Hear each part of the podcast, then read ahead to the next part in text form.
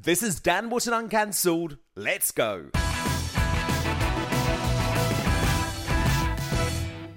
A defiant Boris Johnson today urged his party to, quote, draw a line under questions about his leadership after fending off Tory rebels in a crunch no confidence vote last night. Thank you, by the way, everybody for all your good work yesterday, because uh, which was a very important day, because uh, we're able now to draw a line under the issues that our opponents uh, want to talk about, and we're able to get on with talking about what I think the people of this country want us to talk about. So, as you remember, the PM won yesterday's ballot by 211 votes to 148, but the scale of the rebellion against him means the knives are still well and truly out. Uh, but is there a way Boris can save his premiership? Well, acclaimed political analyst Professor Matt Goodwin joins me now with a three point plan. He's an expert in red wall politics who has written books on Brexit, populism, and public opinion. Matt, great to have you here. So, what's the first thing the PM needs to do to bring himself back from the brink? Well, I've spent the last couple of days talking to Red Wall MPs who have made a really important point, Dan, which is they want to go out and defend the prime minister. They want to go out and defend the government, but they feel like they haven't got the conservative policies that they need in order to be able to do that. And I think, in essence, what he's got to do is come out and just declare all out war on the cost of living crisis. He's got to get back to what he was promising people in that 2019 manifesto, which was a low tax conservative government that was going to uh, reduce the size of the state, was going to uh, unleash uh, the productivity and entrepreneurial uh, spirit spirit of the United Kingdom. And I think they've really lost sight of that original um, mission, Dan. It's not hard to see why. We had COVID, we had the pandemic, we had now we've got Ukraine, but he's got to lower the tax burden, the biggest tax burden since the 1950s. He's got to start looking at things like environmental levies. He's got to look at corporation tax and VAT. He's got to start actually I think looking at the institutions that are getting all of this spending and say, are we spending this money in the right way? Or do we need to actually now think about reforming some of these big institutions, the NHS being one of them, to make sure that when we do spend money, we spend it in a much more efficient, clever way? And there's just none of that so far, Dan. I think that's my frustration here. You know, I've talked to people around the PM really uh, since January. And I've been saying, you know, you guys have got to get back to your original core message here. And if you don't, uh, you know, this whole thing's going to come crashing down. Why do you think he's been so reluctant to do that, Matt? Is it uh, the forces around him? I mean, some people say he's very influenced, for example, by his his wife. I think uh, there's always been a question mark over whether Boris Johnson gets the realignment of politics that you've talked about so much on this show and GB News have talked so much about. Has he been, you know, too economically and socially liberal in his instincts? Does he really get the people who are voting for him and what they want? I think that's a real question. I don't know necessarily where that, that influence is, is coming from, but he struggled to kind of connect with Workington Man. He struggled to, to, to connect with the Bolsovers and Mansfields and all of those seats. So to be honest, Dan, if, if they lose those seats, it's game over, right? I mean, the Conservatives are going to lose a big chunk of the South at the next election, really, no matter what they do. There's going to be a lot of southern losses in and around London and, and the southern uh, commuter belt. So their only way forward here, the only strategy here, is to expand the areas that they've started to eat into in 2019. They've got to expand the Midlands, the North, and all those kinds of areas. And that means being culturally conservative, leaning, you know, pretty strongly uh, to the right on culture and identity, and being economically conservative. What did Lord Frost come out with today? He said, you know, the problem with the government is it isn't economically conservative.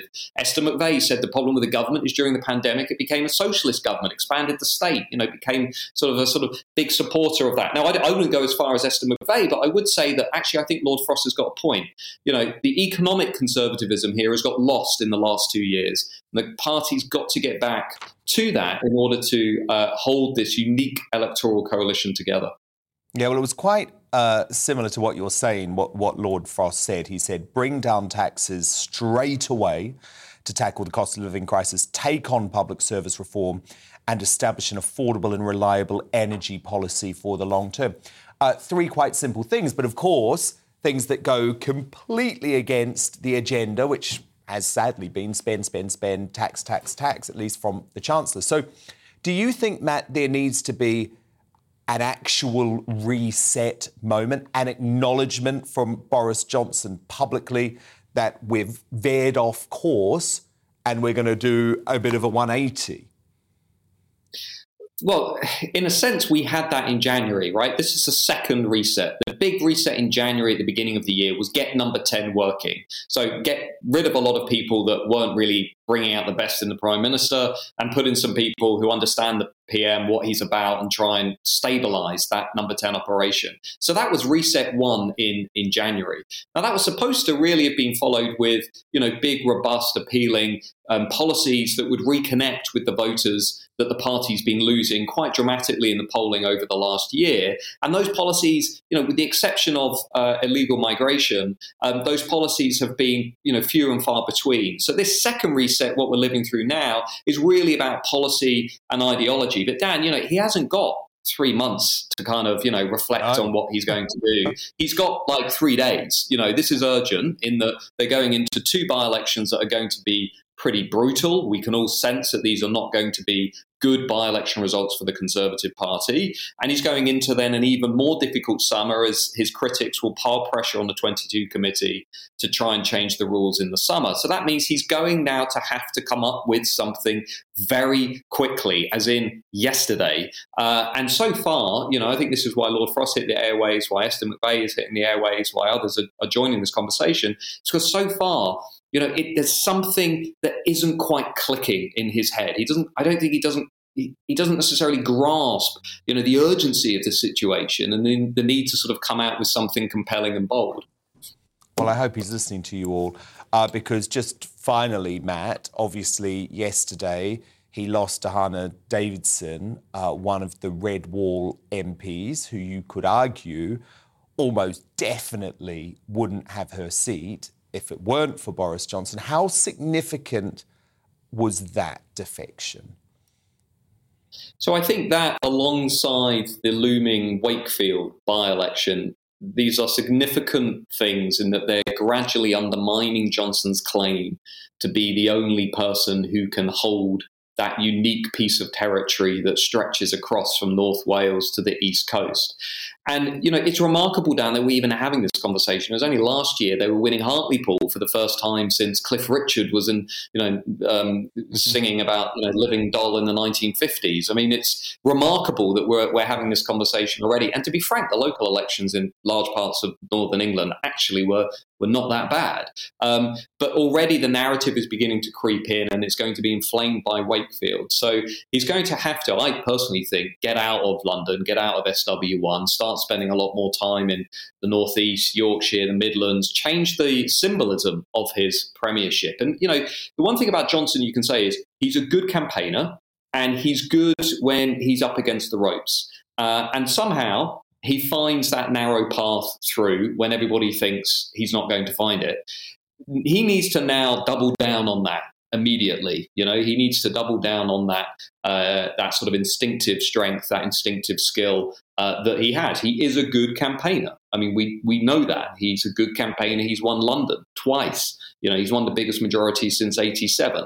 So I think he he kind of needs to rediscover that um, and and come out the gate with something new to say around taxation, around energy, and give these MPs I keep talking to, give them some ammunition.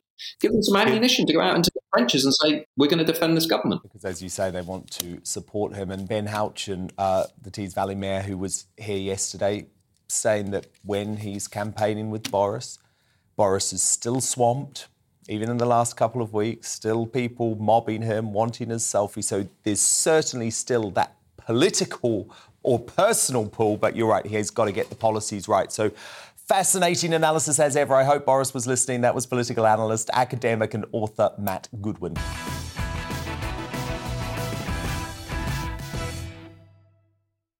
Charlie Lawson is tonight's outsider. And as England religiously took the knee against uh, uh, again in blind support of Black Lives Matter in tonight's Nations League game against Germany, thus standing by the gesture despite the backlash they received against Hungary over the weekend. The squad were fiercely booed by the 30,000 teenagers and kids ushered in for Saturday's closed door game who appeared clued up on BLM's anti capitalist, pro Marxist leanings.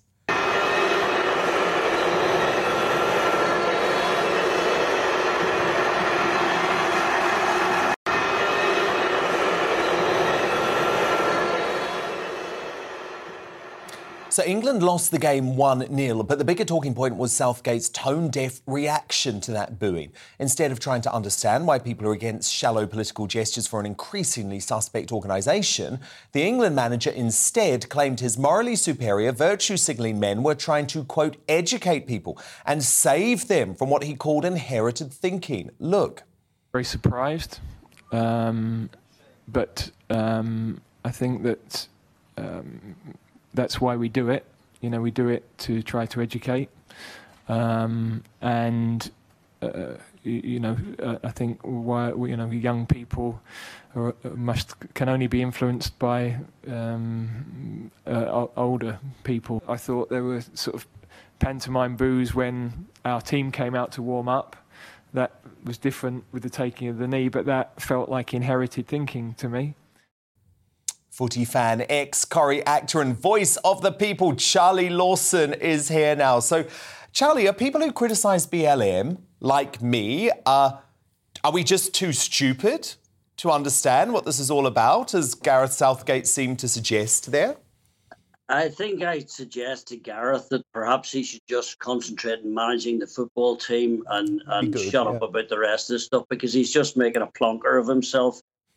Um, everybody knows now at this stage that um, whilst many, well, three years ago, whatever, um, we all listened and we all looked and we thought, right, let's, we all know Black Lives Matter, so let's just pay attention to this. But very, very quickly, it became obvious that this organization um, bore no resemblance really to what it stood for, like Black Lives Matter. Uh, and uh, that that is a long time ago. And and Gareth really now uh, uh, um, should shut up, bless him, and concentrate on trying to um, qualify and trying to progress and trying to make his side play perform better. You know they should be. Yeah. Um, well, especially I, I, Charlie. Especially, can I just say, given that the World Cup is being hosted in Qatar. So I'm sorry, yeah. are they going to be taking a knee in Qatar where it's illegal to be gay, uh, where female rape victims can be put in jail? I, I mean, it's it's laughable. It's, if, if they actually it, yeah. cared about social issues, they wouldn't be going to Qatar. It, it, appears to me that there must be some people in the squad who probably entirely agree with you, um, Dan, but um, are, are not prepared to speak up because it, they really are going to make um, f- excuse my French, but they're going to make themselves look like absolute dickheads if they go to Qatar and start taking a knee and all the rest. I know. Look, it's virtue signaling beyond belief, and it's just getting silly, and it's making a fool of everybody, including, um, you know, English fans. And we all know some English fans behaved badly when those penalties were missed, and that was disgraceful. And I believe the 11 arrests and what have you.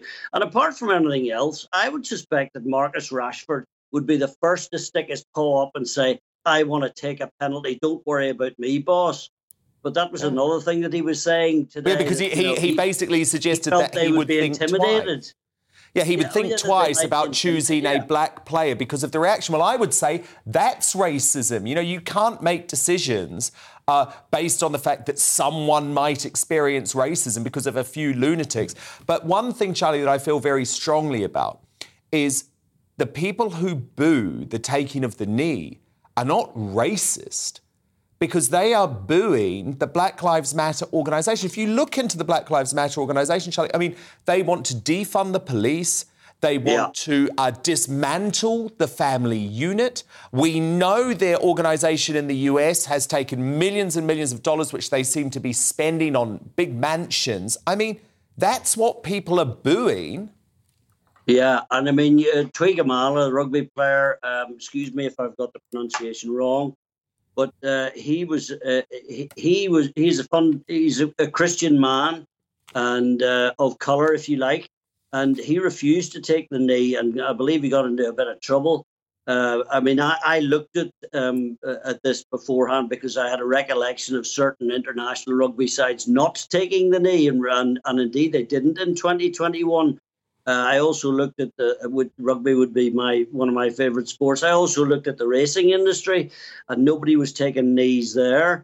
It seems to be a, a sort of an exclusive um, uh, gesture um, by uh, um, the England football side or or English Premier League players. I don't know whether they're still doing it, but all I can say is that now that people know the ins and outs of, of Black Lives Matter, and incidentally, Dan, can I say before all my trolls wake up and get out of their kennels and start shouting and yes. call me a fascist, my two grandsons, Reuben and Noah, are of mixed race or or young boys of color or they're whatever you're allowed to call them now, okay? So don't out there start wagging your fingers at me because you know I am not. It. I just believe. Nope, I, I, believe. I believe that the, the whole um, um, issue that we've we've lived through of um, identity politics and uh, futile gestures. I mean, if you go back now and look at Angela Rayner and Keir Starmer in that photograph, oh you can't help but just go, oh, for God's sake, what are yeah. you? Oh, I rest yeah. my. That man cannot be our Prime Minister. Perfect point to rest your case. Charlie Lawson tonight's outsider. Great to chat. Thank you, Charlie.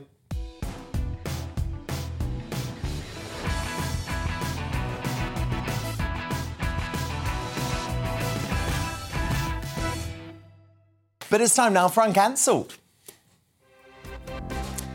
And this is where the world's top commentators speak out on controversial issues without the fear of the cancel culture sweeping the rest of the media.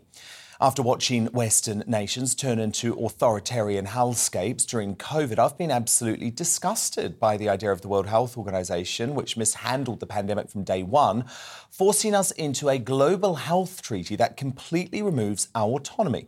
Luckily, I'm not the only one leading the fight back. After taking an unconventional route into journalism, Avi Yemini isn't one to conform to the narrative pushed by the elite. So, born in Melbourne, Australia, Avi became homeless at the age of just 13. He then moved to Israel and gained citizenship there before becoming a sharpshooter with the Israeli Defense Force. Upon moving back to Australia, he eventually began working as a political activist and commentator, earning the role of chief correspondent in Australia for Rebel News, an online news platform that has gained a massive global following. And last month, he went viral after travelling to Davos, Switzerland for the World Economic Forum, where he interrogated global leaders, including a special envoy on COVID for the World Health Organization, David Nabarro. Look. Rebel News, why do you think people don't trust? It's been hard to maintain trust through COVID. Because COVID's affected poor people everywhere really badly. So, why do so many people blame your organisation, the WHO? People like to find somebody to blame. I am not giving the WHO official position. Gosh, you're an aggressive interviewer. By the way, the pandemic's not finished, it's still going on. So that, those words will scare people because they're, they're, thinking we're just getting back to life, and you're telling us from the WHO it's not over. And Avi Yemini joins me live from Melbourne, Australia now. So, Avi, you had a very interesting time in Davos. Uh, why did you feel it was important to scrutinise these elites who are running organisations like the World Economic Forum and the World Health Organization? Well, I guess, uh, firstly, thanks for having me. Um, right, it wasn't my idea. Ezra, our boss at Rebel, knew it was the news. It was his his plan, and I think his gut instinct was spot on. Basically, we got there and you could see that the most powerful people in the world had their own little safe space there in Davos, Switzerland, where they were so shocked when any sort of reporter asked them a real question, just like Nabarro there. Yeah, and you were also approaching, for example, senior executives at media organizations like the New York Times as well, right? And they didn't want to speak to you. Well, I, in fact, I think it was more their handlers that realised that they probably shouldn't speak to me. Uh, that they seemed to be shocked that somebody was asking a question, and they tried to engage but I also spoke to uh, you know powerful people, part of the UN. I think your view is like there's a bunch of different ones. I spoke to the New York Times uh, chief editor who was there as a as, as a guest, not really asking the questions that they're supposed to be doing. I think your viewers can take a look at all of those at wefreports.com, not just from me. There was a whole team of six of us from Rebel News that came, and it was it was unbelievable. I I dare suggest that next time there may be different protocols in Davos because uh, we ha- we did infiltrate their little safe space, like I said.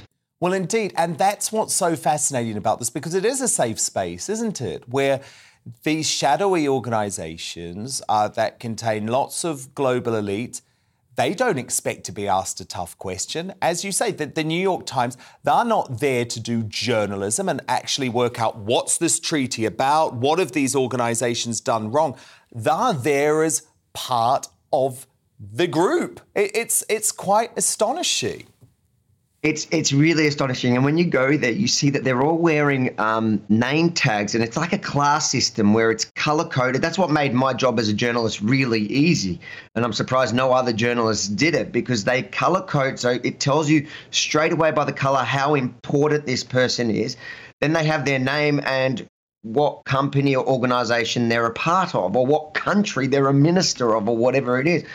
And so you basically they give you all the information. It's it's it's essentially the only part in their entire thing that what they practice is what they preach. As in, they do want to live in a class system. They do it well, and it really helped us to to identify who they are, and then and then pose those really simple questions. That, you know, people call them tough questions. They're not tough questions. They're what the everyday, ordinary Aussie or Brit would be asking him. Nabarro you know, I kind of at the end of it felt bad for Nabarro. What you don't see on camera at the end of that eight, eight minute interaction is that he was so shocked. He turned to once the camera went off. He turned to my cameraman um, and and tried to guilt trip him. But I, I feel like watching it, it came from a a sincere place he was so thrown off that somebody, what he called, ambushed him, and everybody can watch the full eight minutes. It's, you know, I wouldn't call that an ambush. I would call that journalism. Like I said, WEFreports.com, the whole thing's up there. And he, he, he genuinely was, was, was shaking and, and, and said, said to my cameraman, I hope, I hope you feel good about your ambush journalism. And, I, and I'm just looking at it, and I, and I did. I promised him that I would give him a chance for a proper sit sit down interview because he was saying that was the problem that I ambushed him on the street in his safe space. I did give him, I gave him more than a day. I said I would give him a day. I gave him almost a week. In fact, we traveled all the way to Geneva to the World Health Organization's assembly where they were, you know, trying to get this uh, treaty that you were mentioned signed by all the nations. Um, but I never, I never no, heard of course back. You did. So of that's course, why it's so and important. this is the point, Avi, and that's why I think what you did is so important because, of course, they won't sit down with Rebel News. But by the way, none of these jokers will come on my show either or on Mark Steyn's show here on GB News. That then they're only going to go to media organisations. Uh, where they know they're going to get an easy ride because many of these media organizations buy into the globalist agenda. And I think one thing that's really disturbing, Avi, is that these organizations, they are so focused on domestic politics, aren't they? I mean, look at what's going on in, in the UK, for example. At the moment, we've had a leadership challenge. It's all about personality. You've just had a big election and a regime change in Australia, too. So they're fo- so focused on their domestic governments and domestic politics. Very often, these news organisations are completely missing the fact that the World Health Organization, the United Nations, uh, the, uh, the World Economic Forum have increasing control over our lives. Absolutely, and, it, it's even worse than that. The ones, the journalists and the organisations that actually make their way to places like Davos are there, like we said, like the New York Times editor that I confronted. They're there on invite, and they, they want that little class, you know, the white one, which means that they're really important. They want that.